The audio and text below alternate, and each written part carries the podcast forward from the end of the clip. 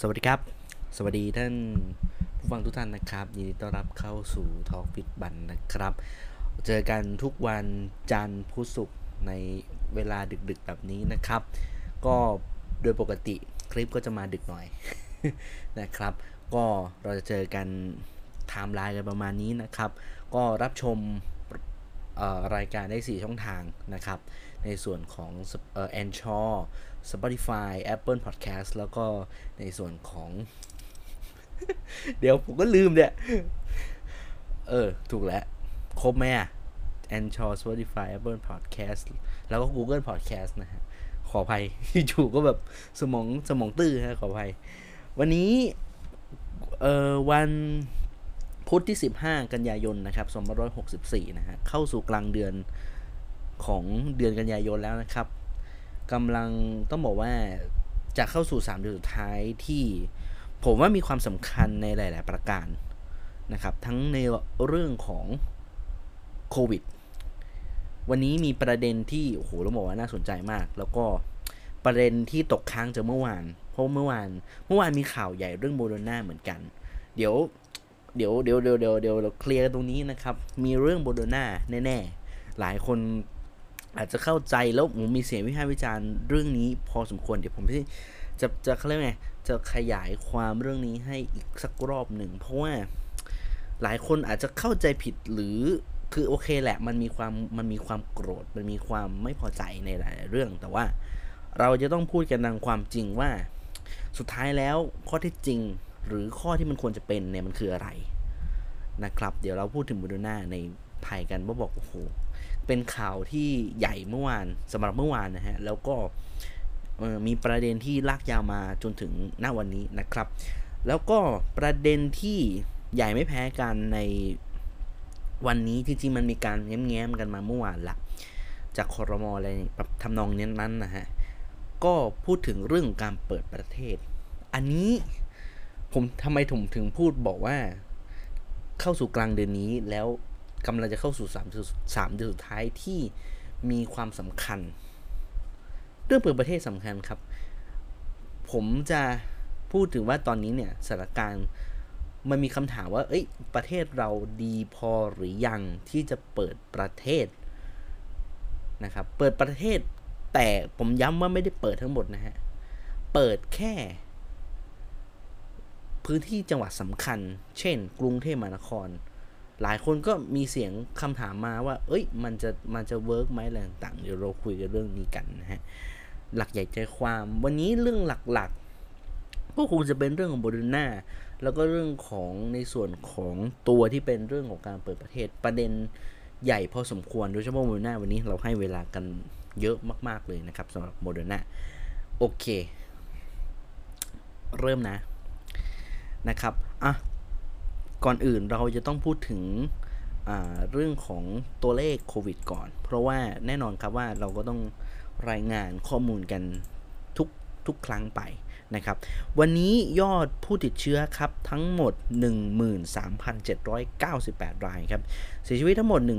144 รายนะครับในส่วนของทำให้ตอนนี้ผู้ที่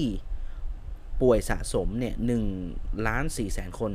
นะครับ จริงๆมันทะลุ1ล้าน4แสนไปเมื่อวานแล้วนะครับ ตอนนี้ยังอยู่ในระบบการรักษาอยู่ประมาณสัก 40,000 คนนะครับ โรงพยาบาลสนามอีก 87,000นะฮะ ส่วนมีผู้ป่วยอาการหนักเนี่ยนะครับก็ 4,000 รายเกือบๆนะฮะเกือบๆ4,000 ราย แล้วก็ใส่ท่อช่วยหายใจเนี่ยประมาณ 8 806 รายนะครับ ก็ ถ้าดูในรายจังหวัดเนี่ยน่าสนใจว่ากรุงเทพมหานครก็ยังเป็นพื้นที่ที่มีผู้ติดเชื้อเพิ่มสูงสุดนะครับ ก็คือ 2,772 ราย แต่ก็ต้องยอมรับว่ามันเริ่มหายจากสัดส่วนที่มันเคยถีบไปประมาณสัก 4-5พันนะครับก็ก็ขึ้นไปเยอะเหมือนกัน ก็ก็ก็ก็ลดลงมาพอสมควรเลยนะครับ ก็หลายคนก็บอกว่า ต้องรอดูว่าการคลายล็อกจะส่งผลต่อยอดผู้ติดเชื้อหรือเปล่านะครับ เดี๋ยวเราจะว่ากันว่ากันต่อไป คราวนี้ไปดูเรื่องของการฉีดวัคซีนครับ เป็นตัวเลขของวันไหนเนี่ย เป็นตัวเลขของเมื่อวานเนาะะเป็นข้อมูลจากหมอพร้อมเมื่อวานนะครับ รายงานออกมาว่าเมื่อวานนี้ฉีดกันไป 7,4,029 โดสนะครับ แบ่งเป็นเข็มแรก 200,000 กว่าคน 248,000 รายนะฮะเข็ม 2 4 4 0 0นะครับเข็ม 3 เข็ม 4 นี่ผมก็พยายามไม่ค่อยจะพยายามโฟกัส แต่ว่าก็มีประปรายครับหมื่นหนึ่งหมื่นสองพันรายนะฮะเออเดี๋ยวก่อนสินะครับทำให้ตอนนี้ผู้สะสมนะฮะจำนวนโดสเนี่ย4 42ล้านโดสนั่นเป็นโดสนะฮะไม่ใช่ราย ฉะนั้น เอ่อถ้าไปแยกดูข้อมูลที่ฉีดกันแยกกันเข็มเนี่ย มีเข็มเดียวเนี่ย 27 ล้านคนนะครับ 2 เข็ม 13 ล้านคนนะครับ 13 ล้านคนก็ยังเป็นสัดส่วนที่เป็นยังเอาจริงคือ 20%ยังถือว่ายังค่อนผมใช้คำว่ายังค่อนข้างห่างไกล ห่างไกลในส่วนของอความเป็นจริงพอสมควรว่าถ้าเราตั้งเป้าว่า 70%เนี่ยก็ต้องยอมรับว่าเราต้องนัดที่ 2 เข็ม อันนี้ผมพูดการตามความจริงนะฮะว่าเวลาเรานับว่าการฉีดวัคซีนเป็นอย่างไรเนี่ยมันต้องนัดที่ 2 เข็ม อันนี้ผมย้ำอยู่เสมอนะฮะควรจะมาเอ่อจะมาพูดว่าเอ้ยเข็มเดียวไม่ไม่ได้ มันต้อง 2 เข็ม ไม่ว่าจะเป็นวัคซีนชนิดใดก็ตามนะฮะมันก็ต้องเป็น 2 เข็มเพื่อที่จะตอบโจทย์ในเรื่องนี้ทุกอย่างนะครับ คราวนี้ผมพูดถึงเรื่องวัคซีนนะครับ ก็ต้องพูดถึงเรื่องวัคซีนในส่วนของที่เป็นตัวเลขนิดหนึ่ง อันนี้ต้องขอบคุณข้อมูลจาก Workpoint Today นะฮะ ที่เขารวบรวมแบ่งประเภทมาให้โหผมบอกเลยฮะว่า เขาทำข้อมูลดีมากครับ เขาเอาตัวเลขเมื่ออัปเดตประมาณวันที่ 28 กุมกุมภาพันธ์ถึง 4 กันยายนนะครับ อันนี้คือตัวเลขตั้งแต่ต้นปีจนถึงวันที่ 4 วันที่ 4 นะ ก็คือมันอาจจะไม่มีข้อมูลเมื่อสัปดาห์นี้หรืออะไรก็ตาม เขาคำนวณเขาคำนวณแบ่งแบ่งข้อมูลได้สนใจครับว่า ช่วงแรกช่วงกุมภาพันธ์ถึงพฤษภาคม เขาแยกประเภทตั้งแต่เขาแยกตั้งแต่แบบเเดือนนู่นนี่นั่น เดือนนั้นเดือนนี้ เข็มแรกเข็ม 2 แล้วก็แบ่งยี่ห้อด้วย โอ้เป็นข้อมูลมันชัดเจนมาก เอ่ออะต่อฮะ ซึ่ง ข้อมูลจากสาธารณสุขนะฮะเขาก็ออกมาบอกว่าในช่วงเดือนในช่วงเข็มแรกเนี่ยครับ ต้องบอกว่าในช่วงแรกเนี่ยมีการฉีดในส่วนของเข็มแรกที่เป็นช่วงกุมภาพันธ์ถึงพฤษภาถึงพฤษภาคมเนี่ยนะฮะเออฉีดชิโนแวกกันไปเนี่ย 2.4 ล้านโดสนะครับ แล้วก็แต่ในช่วงนั้นแอสตราเซเนกาผมเคย ผมไม่รู้เคยพูดไหม แต่ว่าผมผมหลายคนเข้าใจผิดว่าช่วงแรกคำถามคือช่วงแรก มีแอสมีแอสตราเซเนกาเท่าไหร่คำตอบแค่ 1 0 0 0 0แสนจริงๆ ตัวเลขกลมๆคือ1 1 7 0 0 0 โดสด้วยซ้ำนะฮะ แล้วมันมีแค่นั้นแล้วข่าวว่า 1 0 0 0 0แสนใครฉีดอะคือมันก็ยังเป็นเป็นคำถามนะฮะว่าทำไมล็อตล็อตล็อตหนึ่งแสนโดสนี่ใครฉีด อันนี้ผมไม่ทราบ แต่ว่าก็ก็ก็ถ้าพูดถึงว่า 2.4 ล้านโดสที่เป็นซิโนแวคในเข็มแรกในช่วงประมาณต้นปีก็แน่นอนครับ บุคลากรทางการแพทย์ ด่านหน้าที่ได้รับวัคซีนก่อนใครเพื่อน แต่แอสตราเซเนกาบุคลากรทางการแพทย์ไม่ได้นะครับนั่นจะนั่นจะเป็นคำนั่นจะเป็นประเด็นต่อมาว่าทำไมถึงถึงเชื่อมโยงกันมาว่าสุดท้ายบุคลากรด่านหน้าต้องบูสเตอร์ด้วยไฟเซอร์ในช่วงเวลาที่ผ่านมา มันเป็นคำมันเป็นคำตอบแบบนี้นะครับ ฉะนั้นในช่วงช่วงในช่วงนี้เข็มแรกจะเกิดขึ้นจะเกิดขึ้นในช่วงระยะเวลาเนี่ยจำนวนเท่า ๆกัน นะครับเข็มแรกกับเข็ม 2 คราวนี้มิถุนายนฮะมิถุนายนซิโนแวคฉีดไป 1.1 ล้านโดสนะฮะในขณะที่เอาเข็มแรกก่อนนะ เข็มแรกของแอสตราเซเนกาครับแน่นอนว่ามันเป็นช่วงแรกที่มีการปรูพรมฉีดวัคซีนก็คือดีเดย์ฉีดวัคซีนนะครับ ช่วงนั้นจากจากฉีดเป็นแค่ไม่ถึงหลักแสนเป็นบางวัน เป็นหลัก 3 2ถึง3แสนต่อวันนะครับ ก็ 3.3 ล้านโดส แล้วก็จะมีในช่วงมิถุนายนก็มีวัคซีนเข้ามา 1 ตัวก็คือชิโนฟาร์มนะครับ ซึ่งณเวลานั้นฉีดกันไป 40,000 40,000 โดสนะครับ เพราะว่ามันเข้ามาช่วงประมาณสักปลายปลายเดือนมิถุนายนนะครับ คราวนี้เข้าสู่เดือนกรกฎาคมฮะ เข็มแรกของชิโนแวคเป็น 1.7 ล้านโดสนะครับ ในขณะที่แอสตราเซเนกาเข็มแรกก็ถือว่าเยอะก็คือ 4.2 ล้านโดส นะครับ ส่วนชิโนฟาร์มเพิ่มขึ้นเป็น 0.8 ล้านโดส ก็คือ8 0 0 0 0 0โดสนั่นเองนะฮะ ส่วนเดือนสิงหาคมที่ผ่านมาครับ เดือนสิงหาคมที่ผ่านมาเราชิโนแวคฉีดไปถึง 5 ล้าน7นะฮะ 5 ล้าน7แสนโดสทำไมตัวเลขมันเยอะขนาดนั้น ส่วนหนึ่งครับ แน่นอนวัคซีนสูตรไข้เป็นปัจจัยสำคัญที่ทำให้ปริมาณการฉีดเข็มแรกที่เป็นชิโนแวคมีปริมาณที่ค่อนข้างสูง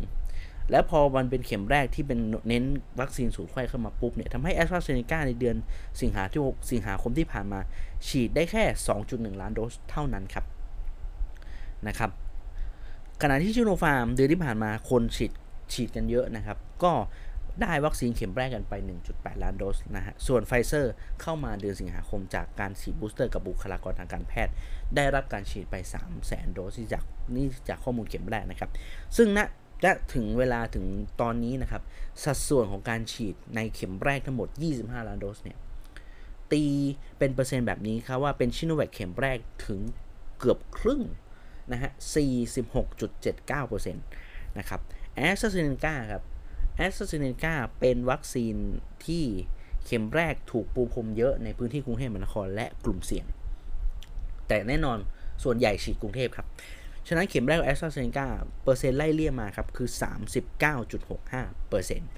นะครับรองลงมาเป็นซิโนฟาร์มครับ 12.05%เป็นวัคซีนทางเลือกเข้ามา ส่วนไฟเซอร์ 1.5%นะครับ คราวนี้มาดูเข็มที่ 2 ครับนะข้อมูลเมื่อถึงวันที่ 4 กันยายน ฉีดกันไปไป9ล้าน8แสนโดสโดยประมาณนะครับ ในช่วงต้นปีฮะ ในช่วงต้นปีจนถึงเดือนพฤษภาคม ชิโนแวคฉีดกันไป 1.1 ล้านโดสนะครับ ในขณะที่แอสตราเซเนกาฉีด 2 เข็มกันไปเพียงแค่ 10,000 โดสเท่านั้น เพราะว่ามันเป็น 2 เข็มที่ใช้ระยะเวลาห่างถึง 3 เดือนนั่นเองนะครับ ขออภัยเลยเหมือนลมมันตีตีขึ้นมา มาเดือนมิถุนายนครับ เดือนมิถุนายนก็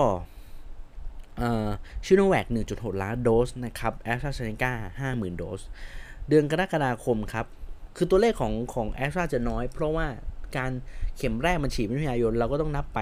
2 1ถึง2เดือนนะฮะ2เดือนเป็นอย่างต่ำนะครับ ฉะนั้นตัวเลขมันก็จะไม่ค่อยเยอะในช่วงแรกๆของของแอสตรานะครับ เดือนกรกฎาคมเนี่ยฉีดชิโนแวคเข็ม 2 ไปเพียงแค่ 60,000 โดสเท่านั้นนะครับ ในขณะที่แอสตราเซเนกาฉีดไป 20,000 โดส ในขณะที่ซิโนฟาร์มเนี่ยซิโนฟาร์มเนี่ย10,000โดสนะครับ เอ้ยขออภัยไม่ใช่10,000 1แสนโดสนะครับ 1แสนโดส เป็นหลักแสนหมด 6 ซิโนแวค6แสนแอสตราเซเนกา2แสนแล้วก็ซิโนฟาร์ม1แสนขออภัยนะฮะเดือนสิงหาคมที่ผ่านมาเข็ม 2 ครับ ฉีดชุนชิโนแวคเหลือแค่ 60,000 โดสคำถามคือทำไม รัฐบาลเปลี่ยนสูตรเป็นวัคซีนสูตรไข้หมด ฉะนั้นจะไม่มีคนที่ฉีดชิโนซิโนแวคเข็ม 2 มากนะครับ แล้วหลังจากนี้จะไม่จะไม่เห็นตัวเลขที่เป็นชิโนแวค คือจะเห็นตัวเลขที่น้อยลงแน่ๆแหละ เพราะว่าการรัฐบาลยกเลิกการฉีดซิโนแวคเข็ม 2 เป็นที่เรียบร้อยแล้วในช่วงระยะเวลาที่ผ่านมา แต่จะมันจะถูกโยกมาใช้ในซิโนแวคเป็นเข็มแรกในในวัคซีนสูตรไขว้แทนนะครับ ในขณะที่แอสตราเซเนกาในช่วงเดือนที่ผ่านมาฉีดกันเยอะในเข็ม 2 นะครับ 3.3 ล้านโดสด้วยกันซิโนฟาร์มฉีดกัน9 0 0 0 0 0โดสนะครับ ส่วนไฟเซอร์ 60,000 โดส เท่านั้นเมื่อเทียบเป็นเปอร์เซ็นต์ในเข็มที่2เนี่ยนะฮะ ซิโนแวคในสัดส่วนน้อยสุดนะครับ3เอ้ยไม่น้อยสุด น้อยกว่าแอสตราเซเนกาแอสตราเซเนกาเกินครึ่งครับ 51.37%ซิโนแวค35.21%รองลงมาคือซิโนฟาร์ม12% 12.52 ครับ ส่วนไฟเซอร์ 0.90%มันก็สะท้อนว่าข้อมูลนี้เราเห็นอะไรฮะ เราเห็นว่า โอ้โห ขออภัย เราเห็นว่าตัวเลขของของการฉีดวัคซีน มันให้เห็นว่านโยบายของรัฐเป็นอย่างไร สัดส่วนตรงนี้เหมาะสมหรือมันจะไม่เห็นในข้อมูลเชิงสถิติว่า มันจะทำให้เห็นว่าการใช้การฉีดวัคซีนแบบนี้มันส่งผลต่อภาพรวมยังไงนะครับ ซึ่งน่าถึงเวลานี้แน่นอนครับ เราก็ทำนายเป็นเหมือนทำนายกันได้เลยว่าเดือนเดือนนี้กันยายนสัดส่วนเข็มแรกชิโนแวคก็จะเพิ่มขึ้น เนื่องจาก ประเทศไทยเน้นวัคซีนสูตรไข้เป็นหลักแล้วนะครับ ย้ำว่าเป็นหลักคนที่จะได้ฉีดในกรุงเทพมหานครหลังจากนี้จะแทบไม่มีแอสตราเซเนกาสองเข็มแล้วแอสตราเซเนกาสองเข็ม จะเลิกเลิกการใช้นะฮะ ผมย้ำว่า แล้วอ้าวจะให้ฉีดวัคซีนสูตรไขว้แล้ว มันก็จะมี 2 แบบครับ วัคซีนสูตรไขว้จะมี 2 แบบคือซิโนแวคกับแอสตราเซเนกาซึ่งแน่นอนในกรุงเทพบางคนอาจจะได้ฉีดสูตรนี้ แล้วอีกสูตรหนึ่งคืออส่วนที่เป็นแอสตราเซเนกากับไฟเซอร์ซึ่งถ้าเป็นในส่วนของแอสตราเซแอสตราเซเนกากับไฟเซอร์เนี่ยแน่นอนเป็นเป็นผมย้ำว่าเป็นเป็นสูตรวัคซีนที่ได้รับการตีพิมพ์ในหลาย ๆ ประเทศได้รับการวิจัยในหลาย ๆ ประเทศโดยเฉพาะในกลุ่มประเทศยุโรปที่มีการทดลองการฉีดวัคซีนสูตรไขว้ในส่วนของ viral vector กับ mRNA เป็นหลักนะครับ ซึ่งแน่นอนครับว่าแม้แต่ในส่วนขององค์การอนามัยโลก WHO เนี่ยก็ออกมารับรองในสูตรนี้ด้วยนะครับ ฉะนั้นวัคซีนสูตรไข้ก็จะเป็นเหตุผลอย่างหนึ่ง ซึ่งแน่นอนว่าจะไม่มีภาพที่ใช้แอสตราเซเนกา2เข็มแล้ว แทบจะไม่มีแล้ว เพราะแน่นอนว่ารัฐบาลมองว่าการฉีดแอสตราเซเนกา2เข็ม อาจจะไม่สามารถควบคุมการระบาดได้ทั้งหมด เพราะว่าแน่นอนเข็ม 1 กับเข็ม 2 มันทิ้งระยะเวลาที่ ห่างมากจนเกินไป ในมุมมองของกลุ่มของสาธารณสุขบ้านเรานะครับ ฉะนั้นเคลียร์กันประมาณนี้ว่า โดยสุดท้ายก็คือในส่วนของแอสตราเซเนกาจะถูกใช้เป็นเข็ม 2 เป็นหลักนะครับ เป็นไม่ไม่เป็นหลักหรอกมันก็มีเป็นหนึ่งถ้าสมมติว่าแอสตราแอสตราเซเนกาเป็นเข็มแรก เข็ม 2 มักจะเป็นไฟเซอร์นะครับ ส่วนถ้า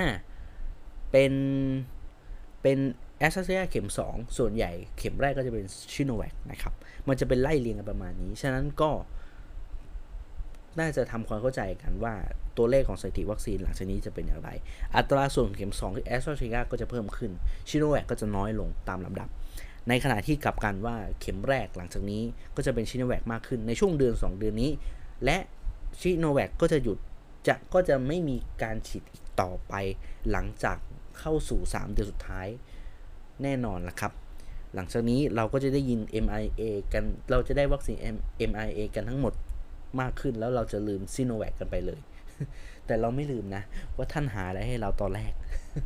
เออ นะฮะ นี่คือสิ่งที่เราพูดถึงเรื่องของวัคซีนนะครับ ซึ่ง เอ่อลืมบอกข้อมูลว่า อัตราเฉลี่ยการฉีดเข็ม 1 เข็ม 2 เนี่ย นะฮะ ต้องบอกว่าเพิ่มขึ้นเรื่อยๆครับ สถิติในเดือนสิงหาคมโดยเฉลี่ยแล้วเนี่ย เดือนที่ผ่านมาฉีดกันถึง 460,000 คนต่อวันนะฮะ ค่าเฉลี่ยถือว่าค่อนข้างสูง แต่ว่าผมเชื่อว่ามันสูงได้มากกว่านี้อีก แล้วปีนี้เอ้ยขออภัย ในเดือนกันยายนน่าจะมีตัวเลขที่สูงมากขึ้น เพราะว่าการปริมตัวเลขการฉีดจะเห็นได้ว่าเป็นหลักแสนเกิน 5 0 0แสนทุกวัน ซึ่งถ้ายังรักษาระดับการฉีดทุกอย่างได้ ผมเชื่อว่า รัฐบาลสามารถทำงานได้ตามเป้าหมายแน่นอนนะครับ ก็จริงๆก็แน่นอนครับ ผมก็เคยพูดอยู่เสมอว่าประเด็นตามประเด็นปัญหาคือมันไม่ได้อยู่ที่ว่า คือความสามารถในการฉีดโควิด ประสิทธิภาพในการความสามารถในการฉีดโควิดในต่อวันของเราเนี่ยมันมีประสิทธิภาพ เรามีสภาพกำลังในการฉีดได้อยู่แล้ว ผมเชื่อแบบนั้น แต่ปัญหาที่มันเกิดขึ้นในช่วงระยะเวลาที่ผ่านมาเนี่ยมันเป็นเพราะว่าวัคซีนมันมีมันไม่มีพอให้ฉีดประเด็นมันอยู่แค่นั้นจริงๆครับ นี่คือนี่คือสิ่งที่เราจะต้องพูดคุยรับทราบกันว่าปัญหาจริงมันอยู่ตรงไหน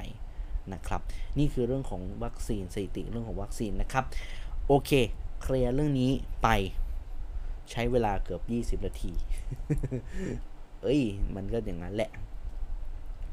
ก็ ไปกันต่อในต่อไปนะฮะ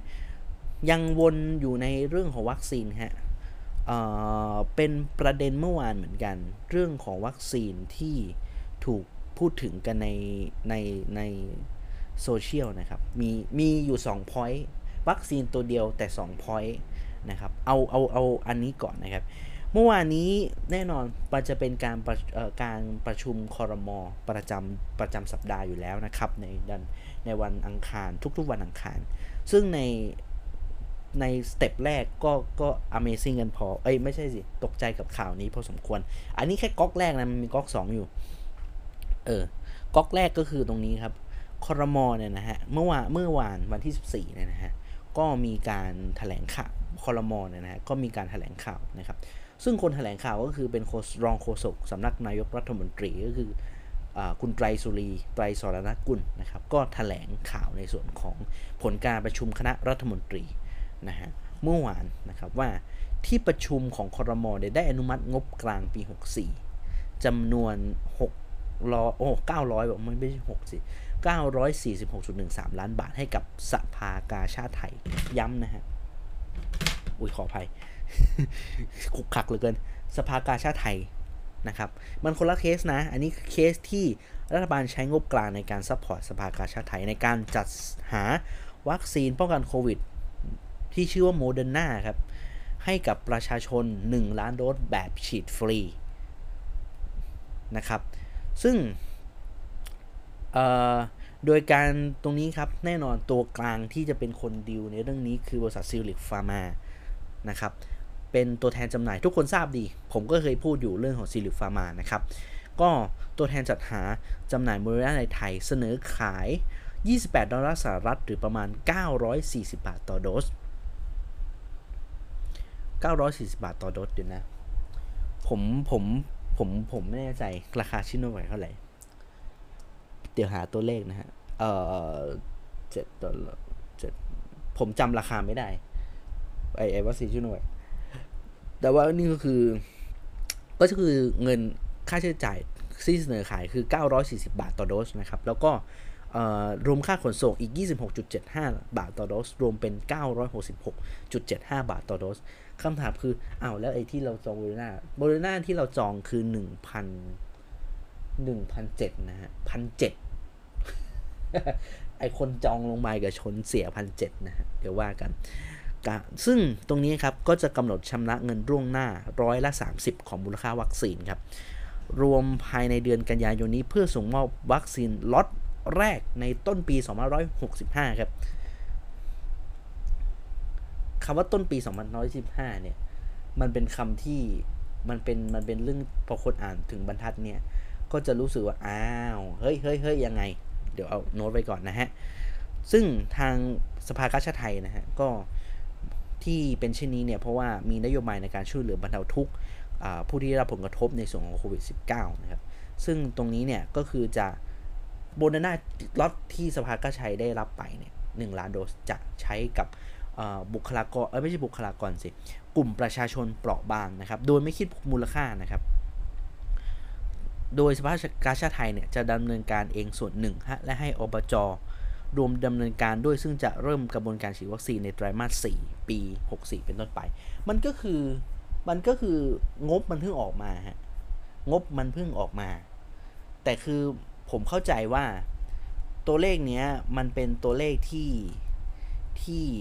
ผมเข้าใจว่าน่าจะเป็นล็อตส่วนแบ่ง ที่ไปแย่งโคต้า 5 ล้านจะออพอหรือเปล่า อันนี้ผมผมไม่แน่ใจนะ เดี๋ยวเดี๋ยวบางคนเขาบอกผมใส่ความเปล่านะฮะ แต่ว่า ตรงเนี้ยผมผมผมก็ตะมักตะแม่งอยู่ว่าหนึ่งล้านโดส มันเป็นตัวเลขเดียวกัน มันเป็นตัวเลขเดียวกันที่มันมีประเด็นเรื่องที่ว่าทางสภากาชาติไทยเนี่ยแบ่งแบ่งต้องใช้โคต้าแบ่ง คือความจริงเขาไม่ได้ลดโคต้าฮะ แต่ว่ามันมันกลายเป็นว่าซิลิคฟาร์มาเลือกที่จะแบ่งโคต้าให้เอาไปฉีดไปฉีดก่อน ในปีคือล็อตปีนี้มันจะถูกได้ฉีดก่อน คือสภาก็ใช้จะจะได้ฉีด คือเอาไงว่า ซิลิกฟาร์มาผมเข้าใจว่าซิลิกฟาร์มาเนี่ยแบ่งวัคซีนกับกับโบเดนาห้าล้าน แล้วคราวนี้สภากาชาติไทยนะฮะอออยากจะใช้ อยากจะเอาเหมือนกัน แต่ว่ามันมันหาให้ไม่ได้ ก็ไม่แน่ใจว่าใช้ก็เลยใช้ส่วนแบ่งไปไปเอาโคต้าคือ 5 ล้านเนี่ยความจริงมันมันก็คือฉีดโรงพยาบาลเอกชนก็ได้จะได้ทั้งหมดนะฮะ แต่ว่า เออมันอาจจะมีการใช้โคต้าหรือเปล่า อันนี้ผมไม่แน่ใจ ผมตั้งข้อสังเกตแบบนี้ ตั้งข้อสังเกตนะฮะ เดี๋ยวคนก็จะมาบอกว่าผมเนี่ยใส่ความอีกนะฮะ ฉะนั้นมันมันมันมันตัวเลขมันก็จะงงๆหน่อย เออ แล้วแต่นะฮะ แต่ว่า 1 ล้านมันเป็นตัวเลขที่มันเหมือนกับว่ามันก็มีประเด็นเรื่องสภากาชาดไทยไปแย่งแย่งวัคซีนโมเดอร์นาจากคนที่จ่ายตังค์โรงพยาบาลเอกชน นี่ไม่เป็นประเด็นนะฮะ แล้วมันเป็นประเด็นที่เป็นดราม่าในช่วง ช่วงระยะเวลาที่ผ่านมาจนถึงตอนนี้นะครับ เรื่องของโมเดอร์นาคราวนี้โมเดอร์นาต่อฮะเรามันก็มีข่าวหนึ่งที่จะแค่จะบอกว่า โหโซเชียลลุกเป็นไฟโซเชียลลุกเป็นไฟครับเอ่อก็คือในส่วนของราชวิทยาลัยจุฬาภรณ์นะครับ ก็ได้ทำการลงนามเซ็นสัญญากับซิลลิคฟาร์มานะฮะในการนำเข้าส่วนที่เป็นวัคซีนโมเดอร์นาทั้งหมดทั้งหมด 8 ล้านโดสนะครับ เพื่อเป็นวัคซีนเข็มกระตุ้นในปี 65เอ่อซึ่งตรงนี้นะฮะราชวิทยาลัยจุฬาภรณ์เนี่ยนะฮะก็ทำการเอ่อ MOU นะฮะเป็นความร่วมมืออย่างเป็นทางการกับทาง ZP Therapeutics Therapeutics ขออภัยนะ Therapy อะ Therapeutics อ่านยากเลยหน่วยเป็นซึ่งเป็นหน่วยธุรกิจของซิลิคฟาร์มานะฮะในการจัดหาบริการดูดูแลสุขภาพชั้นนำในเอเชียนะครับเอเชียนะฮะ ในการจัดหาวัคซีนโบโรนาเนี่ยนะฮะจำนวน 8 ล้านโดส8เขาวงเล็บว่า 8 ล้านโดส 100 ไมโครกรัมต่อโดสทำไมทำไมต้องวงเล็บ ถ้าใครติดตามรายการผมมาตลอด ผมเคยพูดเรื่องนี้ว่าโบโดนาเองเขามี 2 สูตรนะฮะ สูตรสูตรทั่วไปคือ 100 ไมโครกรัมต่อโดส กับบูสเตอร์โดสที่เป็น 50 ไมโครกรัมต่อโดส แต่ว่า สิ่งที่ราชวิทยาลัยจุฬาภรณ์หยิบมาใช้เนี่ย ไม่ได้ใช้เป็น booster dose ของโมเดอร์นาโมเดอร์นาที่ทำเขาทำล็อตใหม่ ครึ่งหนึ่งของโดส booster dose ที่ทางโมเดอร์นาเขาเปิดเผยมาก่อนหน้านี้นะครับคนละตัวกันไอไอไอบุไอเข็ม3โมเดอร์นาตัวนั้นมาเป็นเข็ม3ที่เป็นกรณีที่คุณฉีดวัคซีนโมเดอร์นามา2เข็มจากเขา แล้วต้องบูสต์ด้วยเข็ม 3 ด้วยวัคซีนของบโรนาอีกก๊อกหนึ่งไม่เหมือนกันนะฮะ คราวนี้ก็คือก็ซื้อแบบซื้อแบบเป็นเข็มละหนึ่งร้อยไมโครกรัม คือเข็มเต็มๆของเขาเลยนะครับ เพราะว่าแน่นอนวัคซีนเราไม่เหมือนชาวบ้านนะฮะ เราฉีดเชื้อตายกัน ฉะนั้นก็ต้องก็ต้องอาจจะต้องใช้แบบความเข้มข้นสูงๆ อะไรประมาณนี้นะครับ ซึ่งตรงนี้เนี่ยฮะ หลายคนบอกว่าอ้าวแล้วแปดล้านโดสมันไปให้ใครแปดล้านโดสตัวนี้ครับ ทางราชวิทยาลัยจุฬาภรณ์บอกว่า จะจัดสรรวัคซีนให้กับองค์กรนิติบุคคลประเภทต่างๆ ตามนโยบายของออราชวิทยาลัยจุฬาภรณ์นะครับ ก็จะซึ่งตรงนี้จะจัดส่งได้ในช่วงไตรมาสแรกปี 65 นะครับ แล้วก็จะทยอยส่งจนถึงไตรมาสที่ 3 คือ 8 ล้านโดสเนี่ยคือทยอยจะทยอยฉีดอย่างเดียวนะฮะ ซึ่งเนื้อข่าวเนื้อข่าวยาวมาก ซึ่งทางการซึ่งทางเมื่อวานนะฮะทางศาสตราจารย์นายแพทย์นิธิมหานนท์นะฮะ เลขาธิการของราชวิทยาลัยจุฬาภรณ์เนี่ยนะฮะกล่าวว่าราชวิทยาลัยจุฬาภรณ์เนี่ยเป็นหนึ่งในห้าหน่วยงานที่อนุญาต เดี๋ยวนะทำเหมือนเหมือนละเหมือนคุณเออเหมือนอาจารย์ที่ไม่ได้อัปเดตเปล่าวะความจริงเป็นหกไหม ไม่ทราบ เดี๋ยวเขาเขาพูดมาแบบนี้นะฮะ เป็นหนึ่งในห้าหน่วยงานที่ได้รับอนุญาตให้นำเข้าวัคซีนโควิด -19 ตามประกาศศูนย์อ่าเอาว่าไปฮะ ตามสกบนี่แหละนะฮะ แล้วก็ได้ทำงานใกล้ชิด อันเนี้ยผมข้ามไปมันเป็นมันเป็นมันเป็นแต่เอาสรุปง่ายๆว่า คือมันมันมันน้ำซึ่งก็ผมผมข้ามเรื่องข้อมูลที่เป็นเทคนิคที่ไอเทคนิคพวกทุกคนทราบดีนะฮะเอาเป็นว่าวัคซีนที่โบเดอร์นาเนี่ยย้ำว่าผลการทดลองในเฟสที่ 3 เนี่ยนะฮะ ก็คือป้องกันการติดเชื้อ 94% 94.1%นะฮะการแพ้รุนแรงอยู่ในเกณฑ์รอมยับรอมยับเอ้ยโอ้ยขออภัยยอมรับได้นะฮะ ก็คือ 2.5 ลายต่อ 1 ล้านโดสนะครับ แล้วก็รายงานกล้ามเนื้อหัวใจว่ากล้ามเนื้อหัวใจอักเสบเนี่ยนะอยู่ที่ 12 รายต่อ 1 ล้านโดส ซึ่งสามารถรักษาได้ อันนี้เป็นข้อมูลอย่างนี้นะครับ ก็อันนี้ก็คือเป็นข้อมูลที่ผมเคยเล่าแล้วคือบูสเตอร์โดของโบโลนาที่ใช้ใช้ปริมาณขนาด 50 ไมโครกรัม อันนี้ก็พูดแล้วนะฮะ ผมเคยพูดเมื่อในจมจมจำ EP ไม่ได้แต่ลองไปค้นดู อันไหนที่มันเป็นโบโลนานะ ก็แน่นอนครับ อันนี้ก็คือเอาเอาตรงนี้นะฮะ อาจารย์นี่ที่บอกว่าในส่วนของเนี้ยเป็นความร่วมมือระหว่างทางราชวิทยาลัยจุฬาภรณ์กับทางซิลิฟาร์มานะฮะ แล้วก็ ต้องการคือเขาก็จะเออกำเก่าๆไป ผมอ่านแล้วผมอ่านเนื้อข่าวแล้ว ผมสรุปแค่ว่า เดี๋ยวเดี๋ยวบางคนบอกว่าพี่จะอ่านทำไมอย่างเงี้ยเออเออผมผมอ่านดูแล้วไม่ต้องอ่านก็ได้นะฮะก็คือสรุปง่ายๆว่า 8 ล้านโดสเนี่ย จะใช้เป็น booster dose สำหรับคนที่ฉีดซิโนฟาร์มเป็นเป็นเป็นหลักนะฮะผมเข้าใจแบบนี้นะ ผมเข้าใจแบบนี้ ก็อาจจะมีมากกว่านั้นคืออาจจะเป็นอาจจะให้ฉีดกับกลุ่มคนเปราะบาง นะครับ แต่คนที่ฉีดซิโนฟาร์มก็จะได้ฉีดก็มีโอกาส ใช่ก็มีโอกาสสิ ก็จะได้ฉีดโมเดอร์นาเป็นเข็ม booster ไปนะครับ โดยอาจผมไม่แน่ใจเรื่องว่าราคาที่ต้องจ่ายมันเท่าไหร่ อันนี้เดี๋ยวรอดูราคาอีกทีหนึ่งแต่ก็มีการเซ็น คราวนี้ฮะ คราวนี้มันก็มีดราม่าสิ ว่า อ้าว เฮ้ยทำไมราชวิทยาลัยจุฬาภรณ์ถึงสามารถซื้อได้ล่ะ แล้วทำไมตอนที่ โรงพยาบาลเอกชนซื้อแล้วซื้ออีก ต้องให้ตามต้องให้ต้องให้ตามต้องให้ตื้ออะไรเงี้ยนะครับแน่นอนครับ สิ่งที่ผมอยากจะทำควาเข้าใจเอาเอาเอาแบบตรงนี้นะทำควาเข้าใจว่าณนะข้อกฎหมายข้อระเบียบปฏิบัติของของของตัวสคบในเรื่องการจัดซื้อวัคซีนนะฮะมีองค์กรมีองค์กรไม่กี่องค์กรเท่านั้น 5 หรือ 6 นี่แหละ นะครับที่สามารถจัดซื้อในส่วนของวัคซีนได้ด้วยตนเองโดยต้องไม่ผ่านเอาง่ายๆผมพูดง่ายๆว่าคุณจะซื้อวัคซีนอะคุณดีลกับเซลล์ขายเด็กวัคซีนได้โดยตรง โดยไม่ต้องขออนุมัติจากรัฐ ไม่ต้องไม่ต้องขอใครอะฮะถ้าผมเป็นเพราะผมเป็นโรงพยาบาลศูนย์ที่ได้รับอนุญาตจากสคบผมก็สามารถดิวกับเอกชนในการซื้อวัคซีนได้โดยตรง โดยที่ไม่ต้องผ่านใคร นะครับเซ็นสัญญาอะไรก็เสร็จสับกันไป แต่ในเคสของที่มันเป็นปัญหาและมันเป็นมันเป็นข้อตรงนี้คือโรงพยาบาลเอกชนครับ เพราะว่าโรงพยาบาลเอกชนย้ำย้ำข้อนี้ข้อแรกเลยว่า โรงพยาบาลเอกชนไม่สามารถไม่มีสิทธิ์นะฮะไม่สามารถหรือและไม่มีสิทธิ์ในการที่จะไปซื้อวัคซีนดิวโดยตรงกับทางฝั่งของของเอกชนที่เป็นตัวแทนขายวัคซีนได้ แน่นอนครับ ใครจำเคสหมอบุญได้ไหมอะ ลืมกันไปเลยอย่างผมไม่ทราบ แต่ว่าเคสนี้มันก็เป็นเคสที่เออเออเขาเรียกว่า confirm เรื่องระเบียบตรงนี้ชัดเจนนะครับว่าเอกชนไม่สามารถดิววัคซีนได้เอง ต้องมีตัวแทนรัฐในในตามราชกิจจานุเบกษาเนี่ยนะฮะหลายองค์กรที่สามารถซื้อวัคซีนได้นะฮะ จริงๆ ถ้าไล่เนี่ยก็จะมีองค์การเภสัชนะฮะกระทรวงสาธารณสุข ราชวิทยาราชวิทยาลัยจุฬาภรณ์นะฮะ จริงๆ มันมี มันมี มันมีอย่างนั้น เอาหลักๆนะฮะ เอาหลักๆ แต่ว่ามี มีมากกว่านั้น แล้วก็ที่เพิ่มเติมมาล่าสุดคือมหาวิทยาลัยธรรมศาสตร์นะครับ ที่สามารถซื้อวัคซีนได้ เพิ่งจะมี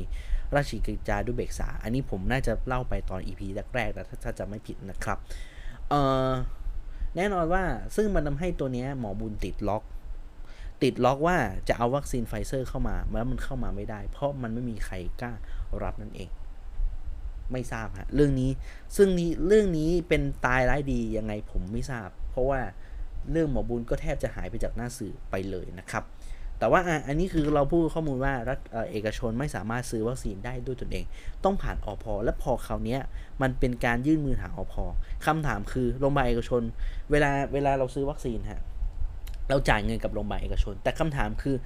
คนส่วนใหญ่เขาก็จะไปถามโรงพยาบาลเอกชนว่า เธอ เธอฉันจ่ายเงินซื้อวัคซีนไปแล้วทำไมเธอยังไม่โอนเงินให้ฉัน เอ้ยไม่ใช่ทำไมฉันยังไม่ได้วัคซีน เออคำถาม แล้วแล้วคือคนที่เป็นโรงพยาบาลเอกชนที่เก็บตังค์ก็อ้ำอึ้งเพราะว่าเขาไม่ได้เป็นคนซื้อวัคซีน เขาไปซื้อกับอพออีกรอบหนึ่งคือถ้าคือถ้าคือถ้าโรงพยาบาลเอกชนเขาซื้อเองเขาก็จะตอบได้อ๋อเดี๋ยวรอวัคซีนนู้นนั่นเขาจะตอบได้ แต่กลายเป็นว่าตอนเนี้ยคุณไปถาม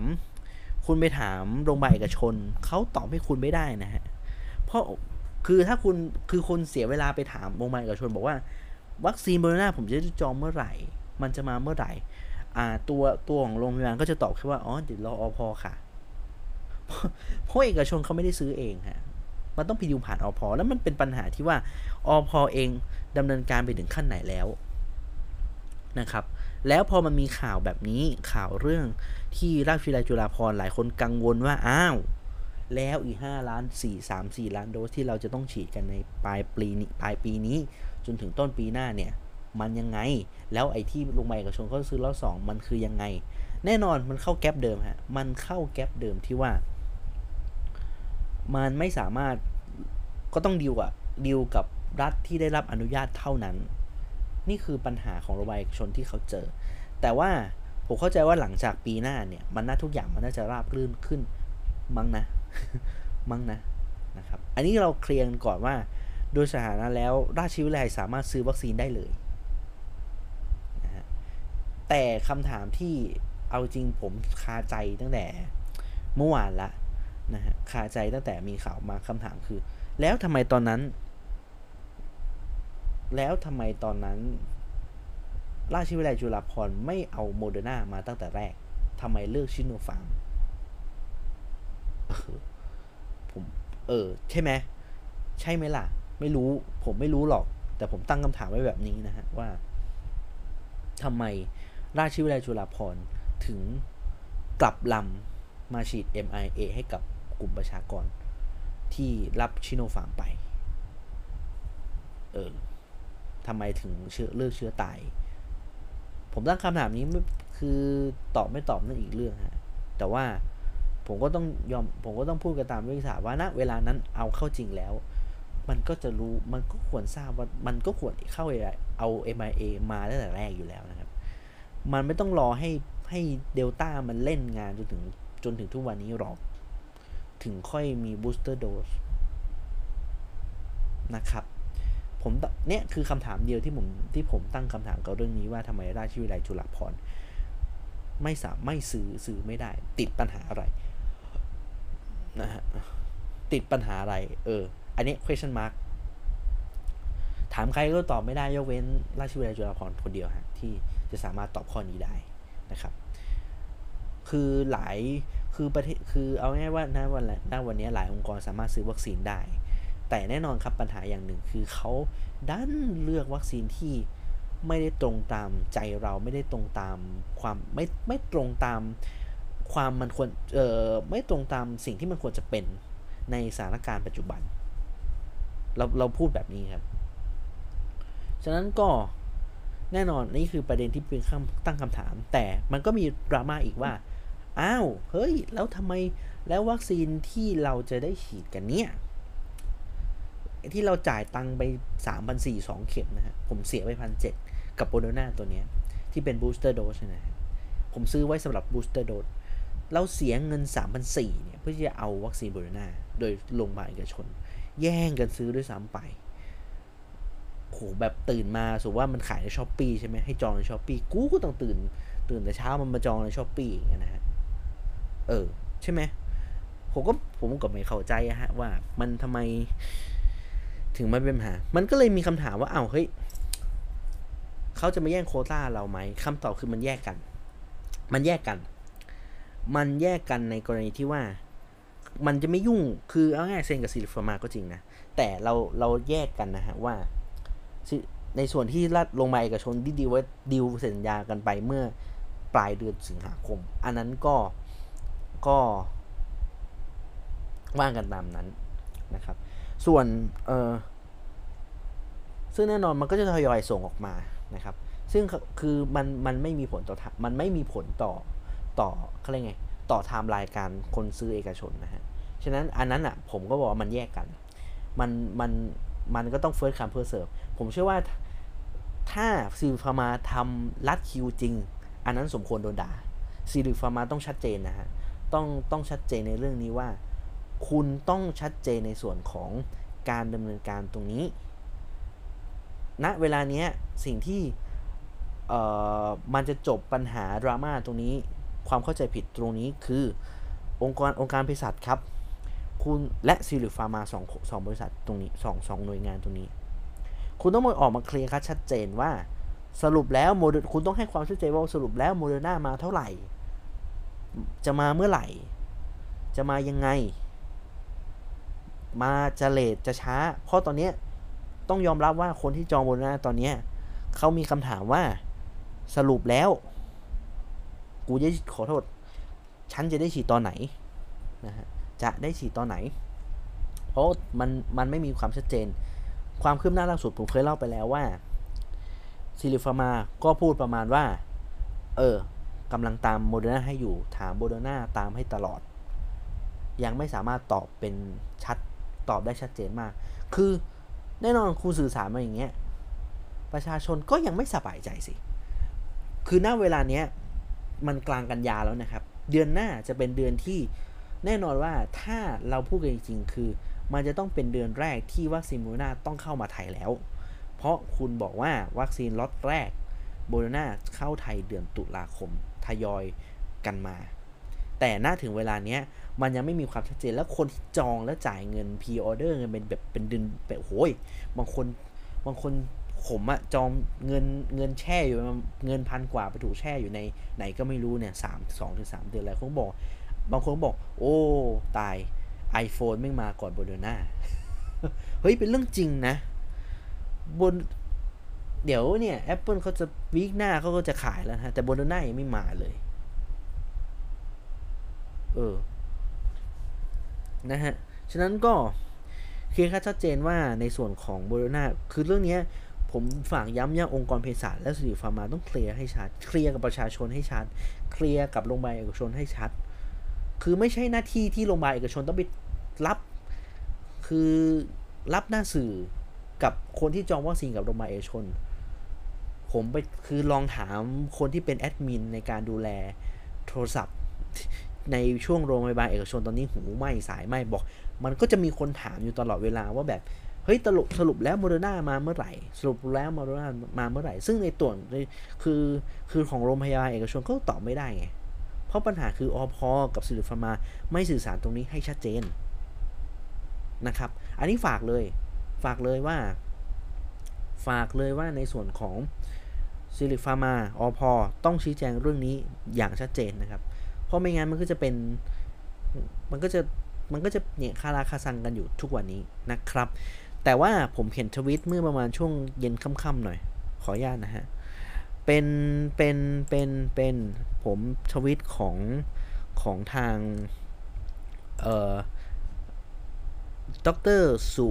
ดรนิกนะฮะ สุวาดีพันพาณิชย์ของพระไทยสร้างไทยนะฮะ ซึ่งเป็นเขาเป็นเหมือนกับเป็น เป็น เป็น เป็น เป็น เป็น เป็น เป็น เออผมนึกไม่ออก เป็นผู้ เป็น เป็นเหมือนเครือข่ายของของโรงพยาบาลกรุงธนบุรี นะฮะในเครือหมอบุญนั่นแหละนะฮะเขาก็แจ้งข่าวนะครับ ซึ่งผมไม่แน่ใจว่าเอาเอาเอาเอาข่าวเอาเนื้อหาประเด็นข่าวตัวนี้มาจากไหนนะฮะเดี๋ยวนะ ผมขออนุญาตนะฮะผมอ่าน เพราะว่าตัวนี้น่าจะยังไม่ขึ้นสื่อหน้าข่าวที่ไหน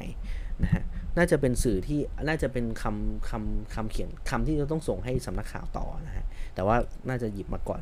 ซึ่งตัวนี้นะครับเป็นผมไม่แน่ใจว่าใครเขียนนะ อ๋อ เป็นองค์การบริษัท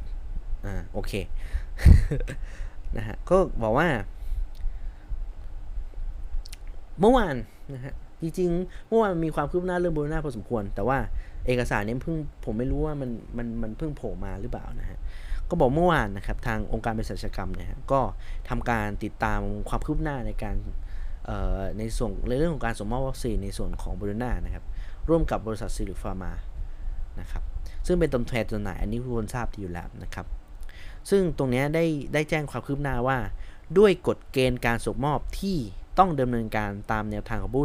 ของบริษัทผู้ผลิตต่างชาติ และเป็นแนวทางเดียวกันกับทุกประเทศที่สั่งซื้อวัคซีนโมเดอร์นาในสถานการณ์ปัจจุบันที่มีความต้องการวัคซีนเป็นจำนวนมาก โดยวัคซีนโมเดอร์นาจำนวน1ล้าน9แสน5หมื่น400 โดส ขออภัย พูดผิด เอาใหม่หนึ่งล้านเก้าแสนห้าหมื่นแปดห้าหมื่นแปดพันสี่ร้อยโดสนะครับ จดตัวเลขก่อน ผมเอาปากกาก่อนนะฮะ ผมต้องจดตัวเลข เพราะว่าผมจะจำตัวเลขเผื่อผมจะต้องหยิบมาเล่ากันทีหลังนะฮะ แต่เอาประมาณนี้ว่าหนึ่งหนึ่งล้านเก้าแสนโดส โดยตีเลือกกลมๆนะฮะ ทางผู้ผลิตโบเดนาเนี่ยจะส่งมอบล็อตส่งมอบล็อตแรกถึงไทย ประมาณ ใช้คาว่าประมาณอีกแล้วแต่ว่าเขาก็บอกว่าประมาณกลางเดือนตุลาคมเออสโคปมันแคบมาหน่อย กลางเดือนตุลาคมนี้นะครับ และจะทยอยส่งสัปดาห์ละ 3 0 0แสนโดสวีคละ 3 0 0แสนโดสนะครับอืมต่อเนื่องต่อเนื่องทุกสัปดาห์จนครบไตรมาสที่ 4 2564 ครับ ส่วนที่เหลืออีก 3 ล้านโดสเนี่ย บริษัทจะเร่งทยอยส่งมอบ จนจบดิวดิวของล็อตนี้นะครับ ไม่เกินมีนาคม 63 เอ้ย 65สิมา63 อะไรขอไปตัวหนังสือมันเล็กนะฮะทั้งนี้ในแต่ละครั้งที่ส่งมอบซิลิฟาร์มาจะส่งให้ออยนะครับตรวจสอบคุณภาพตามกระบวนการทั่วไป โดยใช้ระยะเวลา 3-5 วัน ย้ำว่า 3-5 วันนะฮะ นั่นหมายความว่า ค่อนๆ ปลายปลายเดือนตุลาวัคซีนเข็มล็อตแรกจะมาถึงเข็มจะมาถึงแขนของคนที่จองนะครับ แน่ๆนะฮะเขาก็ปกประมาณฮะประมาณแบบนี้ ในส่วนของกระบวนการจัดสรรวัคซีนจัดหาวัคซีนที่สิริฟาร์มาเข้ามาแต่ละครั้ง องค์การเภสัชจะจัดสรรตามสัดส่วนเปอร์เซ็นต์ ยอดโคต้าที่มีการจองเป็นหลัก ทั้งในส่วนของโรงพยาบาลเอกชน และสภากาชาติไทย โดยจะมีการแจ้งให้โรงพยาบาลทราบล่วงหน้า เพื่อให้โรงพยาบาลแต่ละแห่งกำหนดเวลาฉีดวัคซีนให้กับประชาชนที่ทำการสั่งสั่งจองต่อไปนะครับทางสิริฟาร์มายืนยันว่าการดำเนินการร่วมกับทางองค์การเภสัชกรรม แล้วก็สมาคมโรงพยาบาลเอกชนในการนำเข้าวัคซีนนะครับวัคซีนโมเดอร์นานับเป็นพันธสัญญาแรกในประเทศไทยในการกำหนดส่งมอบเป็นไปตามลำดับ การสั่งซื้อกับผู้ผลิตวงเล็บนะฮะ first come first serve นี่ โรงพยาบาลจึงมั่นใจได้ว่า จะมีวัคซีนฉีดให้ผู้สั่งจองตามกำหนดการตามแผนแน่นอนนะครับ องค์การเภสัชกรรม และสมาคมโรงพยาบาลเอกชน ได้ติดตามความคืบหน้าการนำเข้าวัคซีนจากซิลลิคอย่างต่อเนื่อง และหลังจากนี้จะได้กระชับ เอ้ยใช่ไหมกำชับหรือกระชับ ตัวเล็กมากเลยว่ะ กระชับการติดตามให้มากขึ้น เนื่องจากใกล้เวลาส่งมอบ เออ ก็รู้ตัวนี่ ซึ่งเป็นรายละเอียดที่จะต้องดำเนินการในกระบวนการอีกหลายอย่าง อีกทั้งได้เร่งรัดให้บริษัทซิลลิคฟาร์มาเนี่ยส่งมอบวัคซีนทางเลือกมาให้กับประชาชนชาวไทยโดยเร็วที่สุด โดยซิลลิคฟาร์มาจะรายงานข้อมูลความคืบหน้าให้กับอภ.และสมาคมโรงพยาบาลเอกชนอย่างต่อเนื่อง เพื่อที่จะได้แจ้งความคืบหน้าให้สาธารณชนรับทราบต่อไป เออ ต้องอย่างนี้ดิ อันนี้มันเป็นการประชุมน่าจะน่าจะน่าจะเป็นข่าวประชาสัมพันธ์ที่ทางซิลลิคฟาร์มาเขาเขาเขาแจ้งมานะครับ ผมอ่านแล้วผมสรุปทีว่า วัคซีนจะเริ่มเข้าวัคซีนโมเดอร์นาจะเริ่มที่ทางอันนี้ต้องไม่เราเราตัดเรื่องเรื่องของออทางวิไลจุฬาพรออกไปนะฮะเราเราพูดแค่ว่า ตอนนี้วัคซีนโบโรนาในในในไทยนะฮะในล็อตแรกที่อพอเซ็นกับโรงพยาบาลเอกชนเนี่ยจะเข้ามา ล็อตแรกเนี่ยนะฮะก็คือกลางเดือนตุลาคม กลางเดือนตุลาคมนะครับ ซึ่งเข้ามาคำว่าเข้ามาแล้วได้เลยไม่ใช่นะฮะเข้ามาสมมติว่าเข้ามา 15 ตุลาคม บวกไปอีก 2-3 วัน ตรวจสอบ ฉะนั้นผมประเมินว่าปลายเดือนตุลาคม เข็มแรกโบโลนาจะเริ่มปักที่แขน ไม่คนใดก็คนหนึ่งละฮะ ใครที่จองวัคซีนก็ดูลุ้นว่า ฉันจะเป็นคนแรกที่ได้ฉีดโบนาหรือเปล่า ก็เรื่องนี้เดี๋ยวต้องต้องต้องติดตาม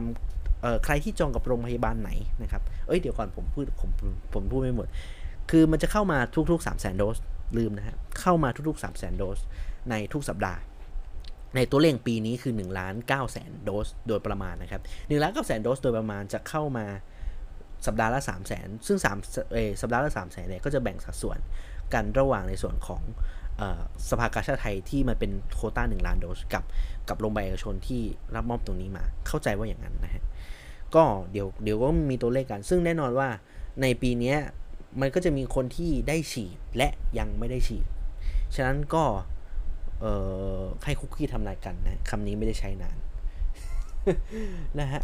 คุกให้คุกกี้ทำนายกันว่า เราจะได้ฉีดบรูน่ากันเมื่อไหร่ก็ยังเป็นปริศนาก็ยังเป็นเรื่องที่ประชาชนเขาค้างคาใจ คือมันก็มีปัญหาว่าสรุปแล้วเนี่ย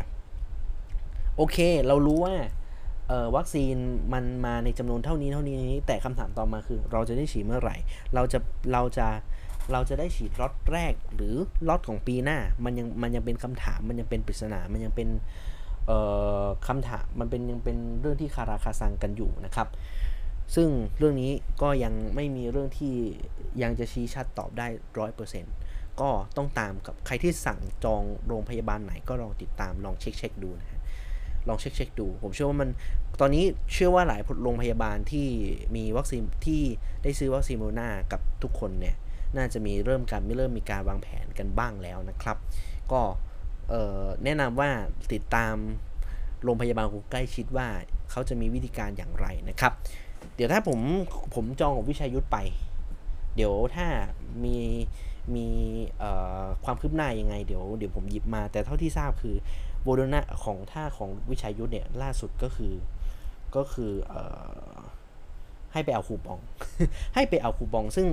ซึ่งเขาเขาเขาบอกกับเจ้าหน้าที่ที่ที่ที่เขาแจกจ่ายเรื่องของตัวตัวคูปองเขาบอกว่าเดี๋ยวช่วงประมาณกันยายน ปลายเดือนกันยายนนะครับ จะมีเรื่องของการ จองในส่วนของวันเวลาเรื่องวัคซีนนะฮะก็ผมไม่แน่ใจว่าวิชัยยุทธเขาใช้ระบบไหนนะฮะคือคือหลายโรงพยาบาลเขาใช้ first come first serve คือใครโอนเงินจ่ายเอ้ยจองก่อนจ่ายตังก่อน ก็จะได้ฉีดก่อน แต่บางคนอาจจะจ่ายทีหลังอะไร หรือคือมันแล้วแต่โรงพยาบาลนี่ก็วัดดวงเราเองนะฮะ วัดวัดดวงวัดอะไรกันทำเองอันนี้พูดจริงนะครับ ก็เดี๋ยวถ้ามีความคืบหน้ายังไง เดี๋ยวจะหยิบยกมาเล่าสู่กันฟังแล้วกันนะฮะแต่ว่าก็คือณนะความคืบหน้าล่าสุดคือคือประมาณนี้นะครับที่มีการเปิดเผยกันมา ก็เออลองสอบถามแล้วกันนะฮะแต่น่าจะยังไม่ช่วงนี้แหละ น่าจะน่าจะสัปดาห์หน้า คือเอาจริงสองสัปดาห์ข้างหน้าน่าจะมีความคืบหน้าพอสมควรก็ตามๆกันแล้วกันนะฮะประมาณนี้นะฮะอันนี้คือเรื่องของโมเดอร์นาจบเรื่องของโมเดอร์นาไปนะฮะ โอ้โห ใช้เวลานานมากเรื่องโมเดอร์นาบอกแล้วโมเดอร์นามันเป็นเรื่องเข้มข้นนะฮะ โอเค มา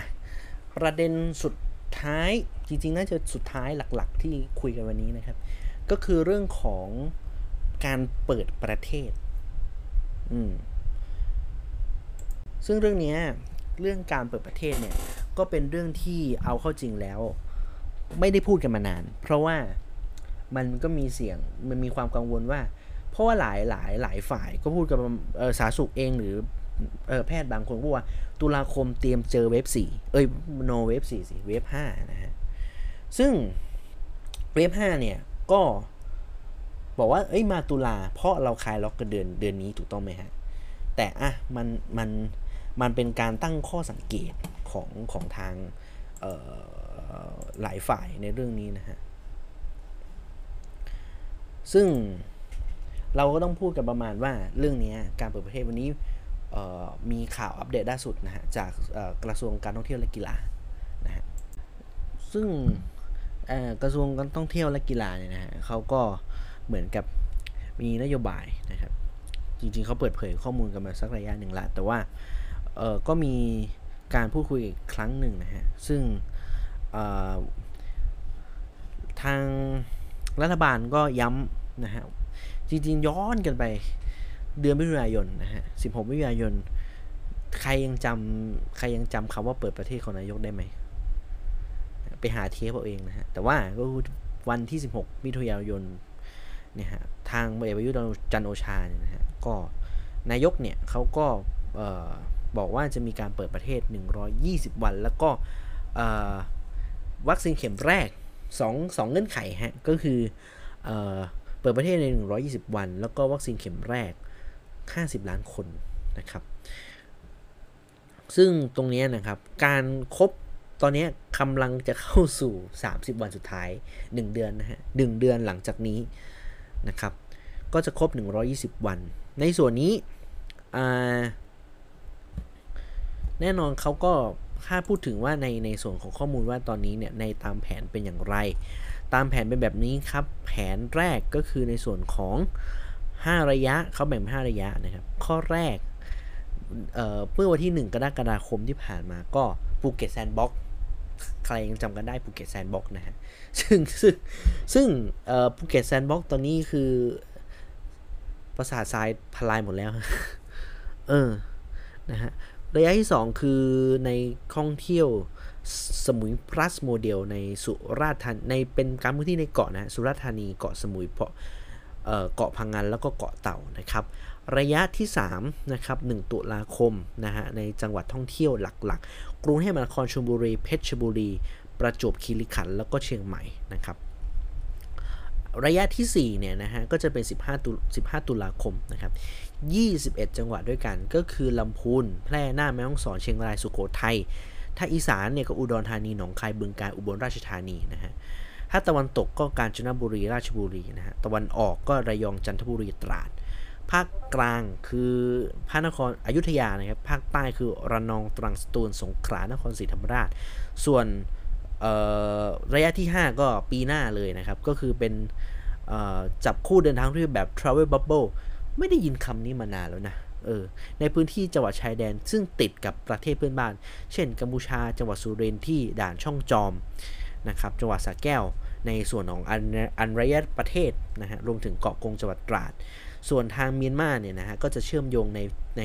ในด่านแม่สอดจังหวัดตราดแล้วก็ด่านท่าขี้เหล็กที่เชียงราย แล้วก็เกาะ2ตรงระนองนะครับ ส่วนลาวนะครับก็จะมีนครพนมหนองคายมุกดาหาร มาเลเซียก็จะเป็นเบตง ยะลา ด่านสุไหโกรกนาราธิวาสแล้วก็ดังด่านนอกประดังเบซา สงขลา แล้วก็ด่านวังประจันจังหวัดสตูลสตูลนะครับ ซึ่งก็เมื่อวานนี้มันมีเออวันเมื่อวานนี้มันมีการเปิดเผยโดยโดยทางคุณพิพัฒน์ราชกิจราชกิจประการนะฮะรัฐมนตรีของกระทรวงการท่องเที่ยวและกีฬา ก็บอกว่าในส่วนของก็ยังยืนยันในส่วนแผนเดิมนะครับในในอย่างที่ผมเล่ากันไปเมื่อสักครู่นะครับ แต่ว่ามันก็จะมีคือเมื่อวานมีเสียงที่เสียงที่ไม่ไม่ตรงกันนะฮะยังมีความเห็นต่างความเห็นไม่ตรงกันก็คือเอ่อทางฝั่งของคุณอนุทินชาญวิรกุลเนี่ยนะฮะก็รัฐมนตรีว่าการกระทรวงสาธารณสุขบอกว่ายอมรับว่าในส่วนของออการกำหนดของเปิดประเทศเนี่ยยังจะเป็น1ตุลาหนึ่งตุลาคมหรือเปล่า เพราะว่ายังต้องประเมินสถานการณ์การติดโควิดในทุกๆวันนะครับ ซึ่ง ในส่วนของรองโฆษกนายกรัฐมนตรีเมื่อวานนะครับคุณรัชดาธนาดิเรกเนี่ยนะฮะก็เผยผลการประชุมตรงนี้ว่า ที่ประชุมมีความเป็นไปได้ในการเปิดพื้นที่ห้องท่องเที่ยวเพิ่มเติมจากภูเก็ต Sandbox นะครับก็คือที่ครอบคลุมในส่วนของเกาะสมุย Plus เนี่ยนะฮะแล้วก็จังหวัดพังงาแล้วก็กระบี่นะครับ ซึ่งก็มีความคืบหน้าตรงนี้ที่ว่าทางทางคุณจุรินทร์ลักษณวิศิษฏ์เนี่ยนะฮะก็รายงานผลการลงพื้นที่จังหวัดระนองบอกว่า ก็รับข้อเสนอในส่วนของเอกชนนะครับที่จะให้มีการเชื่อมต่อในส่วนของภูเก็ต Sandbox นะฮะกับเกาะพยาม เนื่องจากเป็นสถานที่ท่องเที่ยวที่ต่างชาติให้ความสนใจ มีพื้นที่ปิด มีประชากรเกาะไม่มาก และสามารถจัดการตามมาตรการทางสาธารณสุขได้อย่างมีประสิทธิภาพนะครับ ซึ่งก็เดี๋ยวจะให้ส่งส่งการมอบหมายตรงนี้ไปให้ทางสบคสบคพิจารณาต่อไป แต่ว่าพอมีการประกาศตรงนี้ขึ้นมานะฮะ ก็มีมีมีมีประเด็น มีประเด็นนิดหน่อย ไม่ได้มีประเด็นนิดหน่อยหรอกมีประเด็นเยอะฮะก็คือ ในส่วนของ มีการอัปเดตล่าสุดนะครับ อัปเดตล่าสุด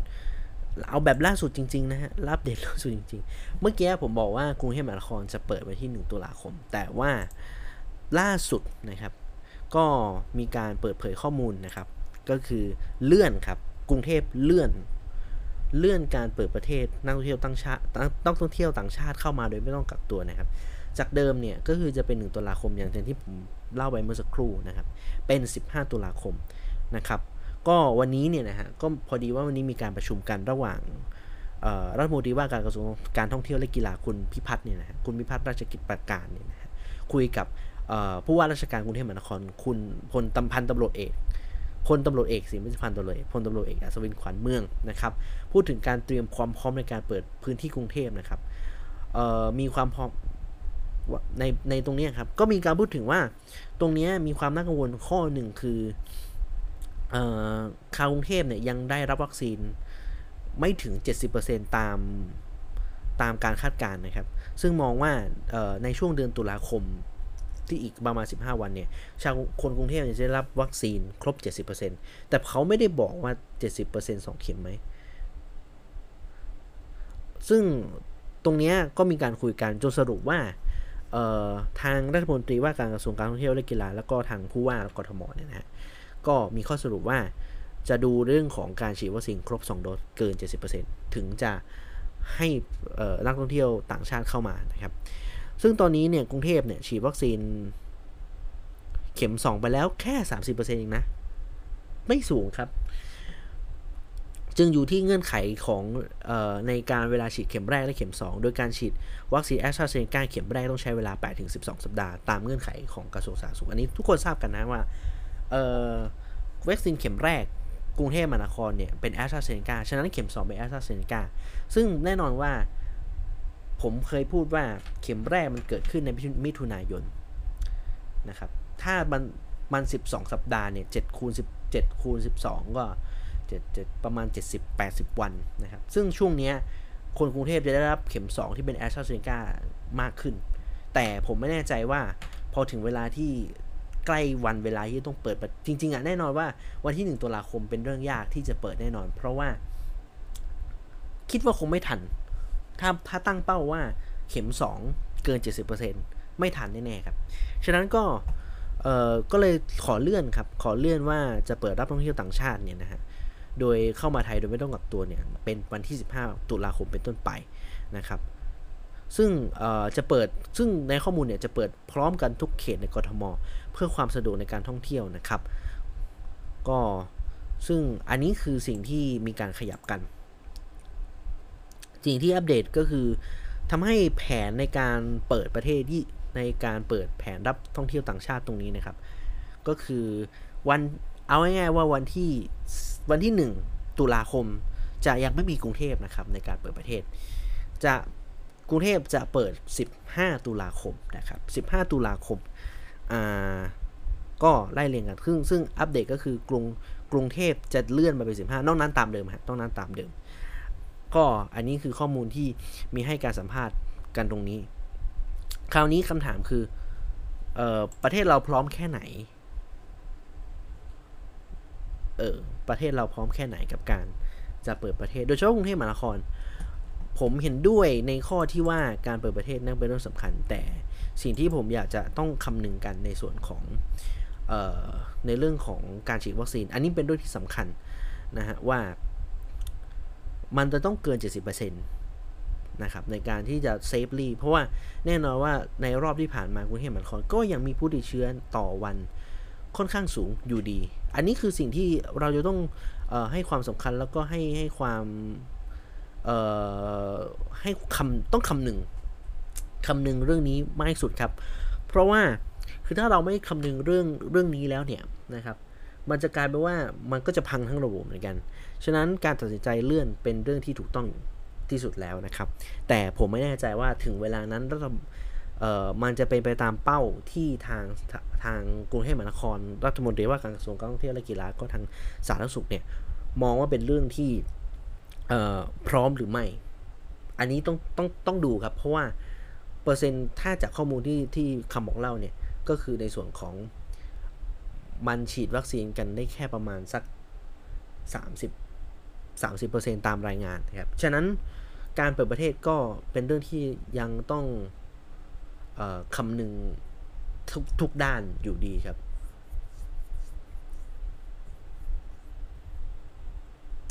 ทุกทุกด้านนะฮะ คือคือจะมาบอกว่าเปิดประเทศอย่างเดียวไม่ได้นะครับ ฉะนั้นเรื่องนี้ก็ต้องก็ต้องก็ต้องฝากทางสาธารณสุขทางกรุงเทพมหานคร ดูแลเรื่องนี้คือ คือโอเคว่าการเปิดประเทศมันมันช่วยฟื้นฟูเศรษฐกิจแน่ๆแต่ว่ามันก็ต้องคำนึงหลาย ๆ อย่างเหมือนกันนะครับ เพราะว่ามันมันผมเชื่อว่ามันมันมันมีความเสี่ยงในในหลาย ๆ ประการเหมือนกันนะครับ เพราะเพราะอย่างที่หมอเดลต้าเอง การฉีดวัคซีนสำคัญนะฮะเราขยับเร็วเกินไปหรือเปล่าเพราะว่าก็ต้องยอมรับว่าหลายประเทศเองยังมีความกังวลคือเอาง่ายๆประเทศอื่นเขายังกังวลไทยนะฮะ หลายคนก็ถามผมว่าใครมันจะมากล้าไทยนะเวลานี้เออไม่รู้อะแต่ว่าไทยเราก็ไทยเราก็ค่อนข้างพร้อมอะไรอย่างเงี้ยนะฮะพร้อมในมุมมองของเขาอันนี้ผมไม่ทราบนะฮะ wave คือบอกผม wave ห้ามามามาเร็วหรือเปล่า มาจะมาตุลาหรือเปล่า คือผมเชื่อว่าเอ่อตามการระบาดวิทยานะฮะก็คือเอาเข้าจริงแล้วเนี่ย มันก็เป็น wave wave เหมือนกัน แต่ว่าผมเชื่อว่ารัฐบาลจะต้องควบคุม balance เรื่องนี้ให้ดีนะฮะว่าจะเปิดยังไงจะ balance ทุกอย่าง เพราะว่าแน่นอนว่า ถ้าไวรัสยังเป็นเดลต้าอยู่ณนะห้วงเวลาตรงนี้ wave 5ก็ยังจะทรงๆนะครับ อาจจะยังไม่เกิดขึ้นถ้าถ้าเรา balance ได้ดีพอ แต่ถ้ามันเกิดไวรัสตัวใหม่ขึ้นมาในทูต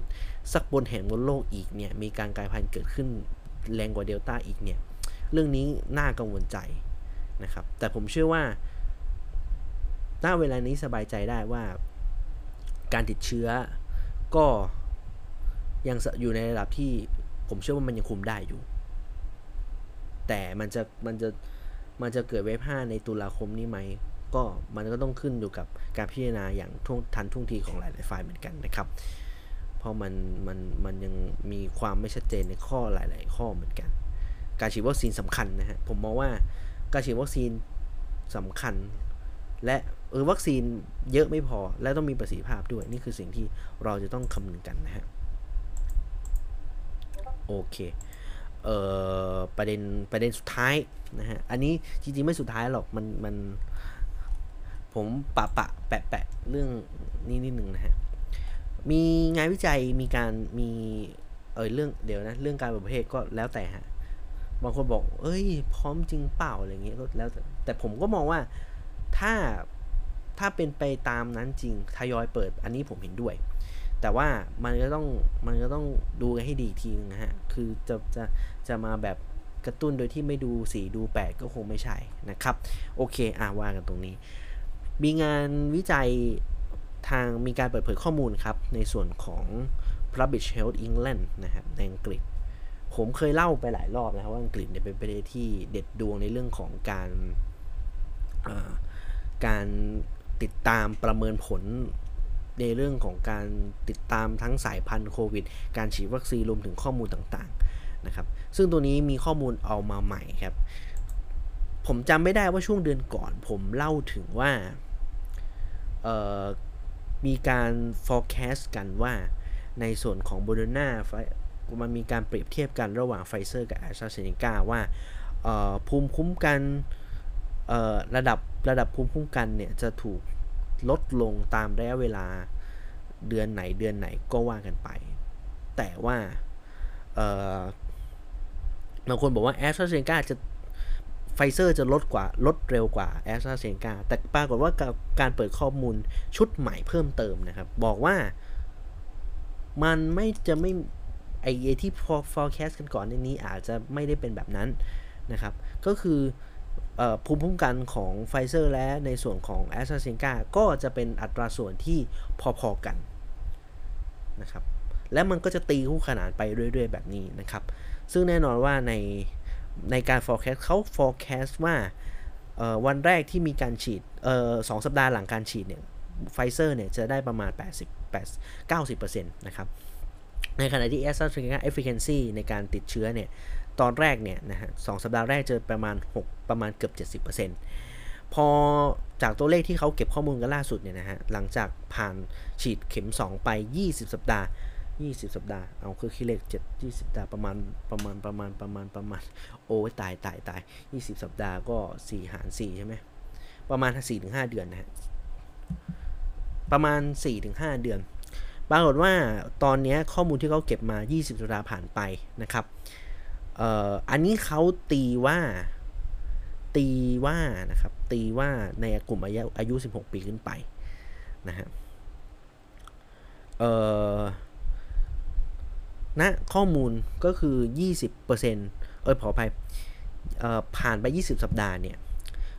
ประสิทธิภาพการติดเชื้อของไฟเซอร์เนี่ย จะลดลงเหลือมาเหลือประมาณ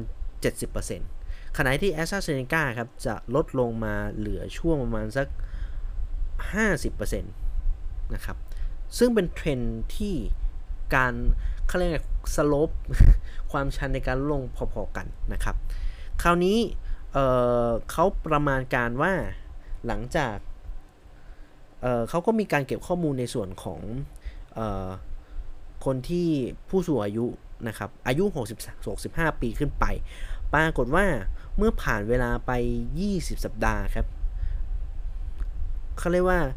ประสิทธิการการติดเชื้อหรืออการเข้าโรงพยาบาลเนี่ย เขาเรียกไงการป้องกันการนอนโรงพยาบาลน่ะ efficacy of against hospital admission เนี่ยนะฮะก็คือป้องกันป้องกันเข้าโรงพยาบาลเนี่ย ตกลงอย่างมากนะครับ ตกลงอย่างจากตอนแรกเนี่ย ที่ใกล้เคียงร้อยเปอร์เซ็นต์เนี่ยนะฮะ ตกลงเหลือ พอเวลาผ่านไป 20สัปดาห์เนี่ย ตกลงเหลือ 60%ในกรณีของ a s t r a z e ซ e c a นะครับ แล้วก็ตกลง ในกรณีไฟเซอร์เนี่ยตกลงเหลือ 70%จาก 90 ใกล้ร้อยอะเหลือ 70%หายไปเยอะเหมือนกัน ซึ่งแน่นอนว่าทำให้อังกฤษรู้เลยครับว่า ข้อมูลนี้ทำให้รู้อะไรทำให้รู้ว่าเออในผู้สูงอายุ อัตราการ การนอนโรงพยาบาลเนี่ยคือภูมิคุ้มกันของผู้สูงอายุจะตกเร็วกว่าอายุคนทั่วไป 16 ปี 16 ปีขึ้นไปนะครับ 16 ปีขึ้นไปจะตกเร็วกว่าเดิมเออนะครับ ซึ่งเรื่องนี้มันทำให้ทางอังกรู้เลยว่า เขาต้องเตรียมในส่วนของ booster dose สำหรับผู้สูงอายุก่อน ฉะนั้นโมเดลนี้น่าสนใจและเป็นข้อมูลที่ผมว่าเข้าจริงแล้วเนี่ย เป็นข้อมูลที่อยากจะให้หลายอ่าในประเทศไทยหรือว่าหลายคนเห็นข้อมูลตัวนี้ครับ เป็นข้อมูลที่น่าสนใจแล้วก็เป็นข้อมูลที่เราจะต้องนำมาใช้ เพราะผมเชื่อว่า วันนี้ผู้สูงอายุฉีดแอสตราเซเนกาครบ2เข็มกันไปเมื่อไหร่ ปีหน้า 6 เดือนหรือจริงๆ 20 วีคเนี่ย ก็ต้องเริ่มฉีดกระตุ้นแล้วนะครับ ฉะนั้นแล้วกลุ่มที่ต้องกระชินเออขออภัยเป็นกลุ่มที่ต้องกระตุ้นก่อนเนี่ยก็คือ คนที่เป็นผู้สูงอายุเกิน 60 60 ปีขึ้นไป ซึ่งในอังกฤษเขาเป็น 65 ไง แต่ถามว่าในในกรณีอย่างเงี้ยก็ต้อง 60 ปีอัพนะครับผู้สูงอายุหรือกลุ่มเสี่ยงอาจจะต้องเป็น priority แรกในการฉีดวัคซีนที่เป็น booster dose นะครับเพราะภูมิคุ้มกันภูมิคุ้มกันตกเร็วนะครับ แต่ว่าในอังกฤษเขาก็เพิ่งจะไอชุดใหม่เนี่ยเขาเพิ่มเติมโมเดอร์นาขึ้นมา ซึ่งโมเดอร์นาเนี่ยเห็นข้อมูลได้ชัดเจนว่า slope ดูจะลงต่ำกว่าในช่วง 10-14 สัปดาห์ คือประสิทธิภาพดีกว่าครับ ฉะนั้นบอกว่าโมเดอร์นาเป็นเป็นเป็นคำตอบที่จริง ๆ ไม่ด้อยค่าไฟเซอร์ ไม่ด้อยค่าใด ๆ แต่อย่างที่บอกครับว่าเราว่างกันตามข้อมูลว่า ณเวลานี้งานวิจัยออกมาในในในตระกูล mRNA ด้วยกันโมเดอร์นาเหนือกว่าไฟเซอร์นิดหน่อยนะครับคือมันดีอยู่แล้วแต่ว่าโมเดอร์นาดีที่สุดเป็น the best ของของของในตระกูล mRNA แล้วก็ในส่วนของวัคซีนทั้งหมดนะครับ เราให้ข้อมูลกันประมาณนี้นะฮะ โอเค เอ่อ วันนี้ข้อมูลวันนี้ประมาณนี้ครับ ก็ถือว่า น่าจะครบเครื่องเนาะน่าจะหลายหลายประเด็น จริงๆเอ่อมีคนไปกระซิบ ไม่รู้ใครไปกระซิบน้องปายอะ่ะ มันมีคนบอกว่ามันมีอดีตไอดอลท่านหนึ่งบอกว่าเอ้ยพี่ทำบอดแคสเหรออย่างเงี้ยผมก็ผมก็ไม่รู้เขารู้มาจากใครอะ่ะ อันนี้ผมไม่ทราบผมผมผมผมผมก็ยังงงเลยตั้งแต่เมื่อคืนเลยนะฮะแต่ว่า เออ ผมก็ตกใจก็ ถ้าใครเข้ามาติดตามหรือว่าเข้ามาฟังนะฮะต้องก็ขอขอบคุณมาณที่มาขอบคุณล่วงหน้าเลยนะครับ ที่ออาจจะติดตามกันมาตลอด เพราะว่าคือบางครั้งบางบางวีคอะไรอย่างเงี้ยหรือบาง EP ก็จะเต๋อๆหน่อย อาจจะวันไหนนอนน้อยๆ หรือว่าไม่ค่อยเฟรชเนี่ย มันก็จะป้าๆเปื่อยๆหน่อยนะฮะ ก็ส่งคำติชมหรือมีคำถามอะไรต่างๆ ก็สามารถส่งเข้ามาได้นะครับ เดี๋ยวพยายามจะไปหาข้อมูลแล้วก็มาเล่าสู่กันฟัง ให้ก็แล้วกันนะครับ ก็วันนี้ขอบคุณสำหรับการติดตามฮะ เดี๋ยวเราเจอกันทีวันศุกร์นะครับ หวังว่าจะมีประเด็นอะไรที่น่าสนใจ แล้วก็ถ้าเดี๋ยวหยิบยก ถ้ามันไม่ได้มีเรื่องของโควิดมากมาย เดี๋ยวหยิบยกในประเด็นอื่นๆ มาแทรกให้เป็นให้ทุกคนทราบเนาะ เพราะว่าเรื่องบางเรื่องมันอาจจะแล้วคนอาจจะบอกว่าเอ้ยเบื่อโควิดแล้ว เฮ้ยไม่เราห้ามเบื่อ ไม่ใช่ห้ามเบื่อฮะ เราเบื่อคือเบื่อได้ แต่ว่าอย่างที่ผมบอกครับว่าเออ ณเวลานี้โควิดมันมันยังไม่ไป มันยังอยู่กับเราอีกนานนะครับ สิ่งที่อย่างที่ผมบอกคือเราต้องเรียนรู้ที่จะอยู่กับมัน อย่างอยู่กับมันให้ได้ครับ อยู่กับมันให้ได้นะฮะผมเชื่อว่าณเวลาเนี้ยคืออยู่กับมันเนี่ยคืออยู่กับมันให้ได้สุดเริ่มจุดเริ่มต้นทุกอย่างมันต้องมาจากการที่คุณต้องเข้าใจเข้าใจในเข้าใจมันก่อน เข้าใจกายภาพของมันก่อน ผมเชื่อว่าถ้าเราใช้ใช้เข้าใจกายภาพผู้อย่างมันจะมันจะมันจะไปของมันเอง ผมเชื่อโมเดลอังกฤษนะฮะอังกฤษนี่แหละเป็นโมเดลที่น่าจะเป็นโมเดลที่ผมเชื่อว่าทุกประเทศควรเอาเยี่ยงอย่างประเทศบ้านเราด้วยนะฮะใช้มันสักนิดสักหน่อยก็ยังดีนะฮะณเวลานี้นะฮะไม่ใช่ว่าจะไปล้อตามจีนซึ่งเสียหมดนะฮะแซวโอเค เดี๋ยวไว้เจอกันวันศุกร์ครับ ก็